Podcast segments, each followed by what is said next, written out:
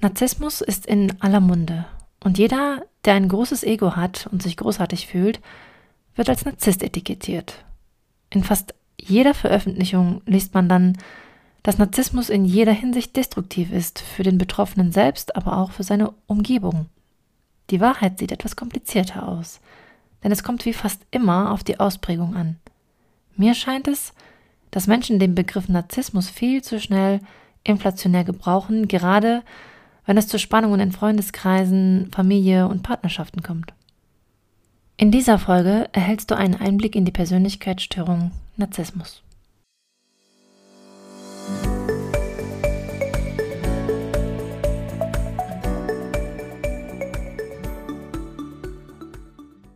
Ich steige auch direkt mal ein und erzähle dir was über die Ausprägungen. Der pathologische Narzissmus beinhaltet unter anderem die Überzeugung, großartig, bedeutend sowie besonders zu sein. Betroffene fühlen sich praktisch zu etwas Höherem berufen. Das Streben nach Bewunderung und das übermäßig gesteigerte Anspruchsdenken prägen das Bild genauso wie, dass Regeln für sie nicht gelten und diese leicht überschritten werden können. Die Neigung dazu, andere abzuwerten und zu denunzieren, werden von Narzissten eingesetzt, um ihren bedrohten Selbstwert zu schützen. Davon betroffen sind aber ganz wenige, schätzungsweise 0,5 bis 2,5 Prozent der Bevölkerung. Zudem ist so eine Diagnose nur von Experten zu stellen. Das heißt, falls du auch über einen gesteigerten Selbstwert verfügst, dann macht dich das noch lange nicht zu einem Narzissten. Erwähnenswert ist auch, dass all die Eigenschaften, die ich zuvor genannt habe, nicht immer offensichtlich sind und erkennbar sind, weil Narzissten echt genial in Tarnung sind. Dann gibt es aber auch noch schwerere Ausprägungen, die auch noch nicht pathologisch sind, aber das Umfeld schon sehr stark beeinflussen und ja eine Herausforderung darstellen. Der Rest ist normal narzisstisch. Ja, richtig gehört. Bis zu einem gewissen Grad sind wir alle Narzissten und das ist doch gut so. Nur so lassen sich unsere Selbstzweifel im Zaum halten und begrenzen. Und eine gute Portion Narzissmus lässt uns den Glauben an uns selbst nicht verlieren. Sieh mal, Ärger und Wut, das sind ganz starke Emotionen. Die lassen jeden Menschen egoistischer und selbstzentrierter handeln. Das hat sich die Natur irgendwie geschickt ausgedacht. Wir schützen unseren Selbstwert vor Angriff und Abwertung. Narzissmus ist also nicht generell, nur in seinen Extremen schädlich. Was man dem Narzissten ja gar nicht so schnell zuschreiben würde, ist, dass er ein ganz gebrechliches und zerbrechliches Selbstwertempfinden hat.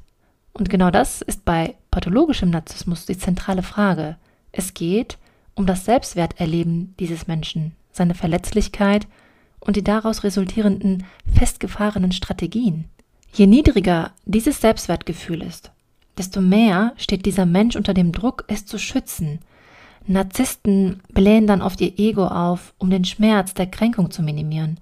Sie geben anderen die Schuld, werten ab und werden teilweise auch aggressiv. Zur Schau gestellt wird sozusagen die scheinbare Überlegenheit, die allerdings auf sehr wackeligem Fundament haust.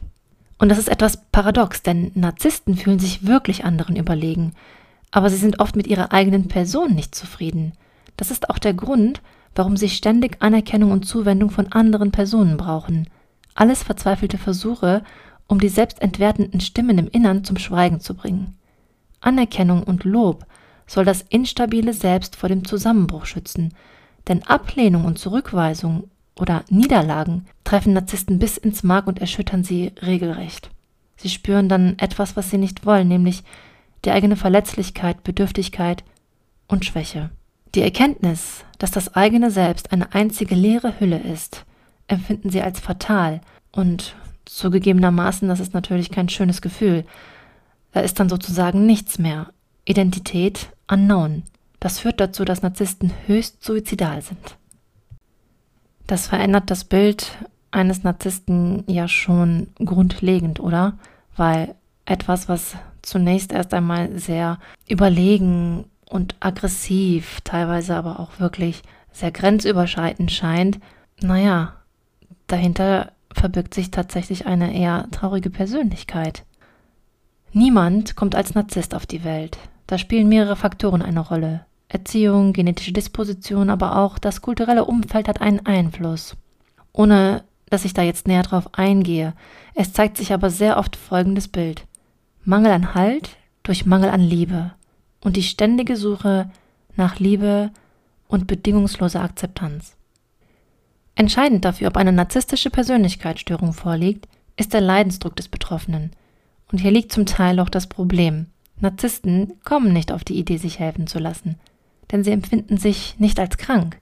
Dagegen ist ihr auch zunächst nichts einzuwenden. Allerdings wird es problematisch, wenn zu Hause ständig Streit herrscht, Konflikte die Überhand nehmen, Beziehungen in die Brüche gehen. In den Augen des Narzissten haben die anderen die Schuld an der Misere, denn er oder sie ist ja großartig. Und hier liegt auch das narzisstische Dilemma. Ich bin perfekt. Ich brauche keine Therapie. Die meisten wagen den Schritt erst zu einer Therapie, wenn sie irgendetwas aus der Bahn wirft und die verletzliche Seite bloßstellt. Das kann eine Trennung vom Partner sein, aber auch eine Kündigung oder andere. Solche Kränkungen hält er nicht aus. Gefühlt bricht dann alles zusammen. Mit einem Menschen zusammenzuleben, der an pathologischem Narzissmus leidet, kann zu extremer Last werden. Was du tun kannst. Zunächst einmal mach dir keine Vorwürfe, denn fast jeder erliegt dem Charme und den Strategien eines Narzissten. Wichtig ist, dass du ihn oder sie durchschaut hast. Sprich bitte mit einer Person deines Vertrauens darüber, wenn du merkst, dass die Machtspiele dich permanent entwerten und negativ beeinflussen. Hol dir gegebenenfalls auch fachlichen Rat. Distanziere dich von dem Narzissten und sprich das bitte ruhig und klar an. Mach das am besten nicht alleine, sondern nimm dir jemanden zur Seite, denn die Gefahr, dass du dem Scham und den Strategien des Narzissten wieder erliegst, ist einfach zu groß. Auch wenn viele Psychotherapeuten meinen, eine narzisstische Persönlichkeitsstörung sei schwer therapierbar und das ist durchaus nachvollziehbar, so gibt es doch gute Ansätze, um besser mit der Störung umgehen zu können. Wichtige Therapieziele sind zum Beispiel Infragestellen der starren und inflexiblen Grundannahmen, wie zum Beispiel immer der oder die Beste sein zu müssen. Und wenn man von diesem Gedanken ablässt, dass das nicht bedeutet, ein Verlierer zu sein. Gut, auch mal gut genug sein lassen zu können. Prioritäten setzen und dabei das Negative entschärfen lernen. Wer Höchstleistungen bringen möchte, kann sich auf eines konzentrieren und nicht per se in allen Lebensbereichen. Wie schon erwähnt, fehlt es oft an der Einsicht, eine Therapie zu machen.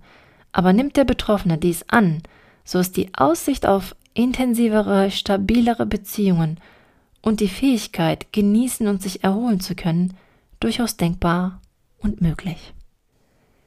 So, ich hoffe, du bist auch beim nächsten Mal dabei bei meinem Podcast So geht glücklich.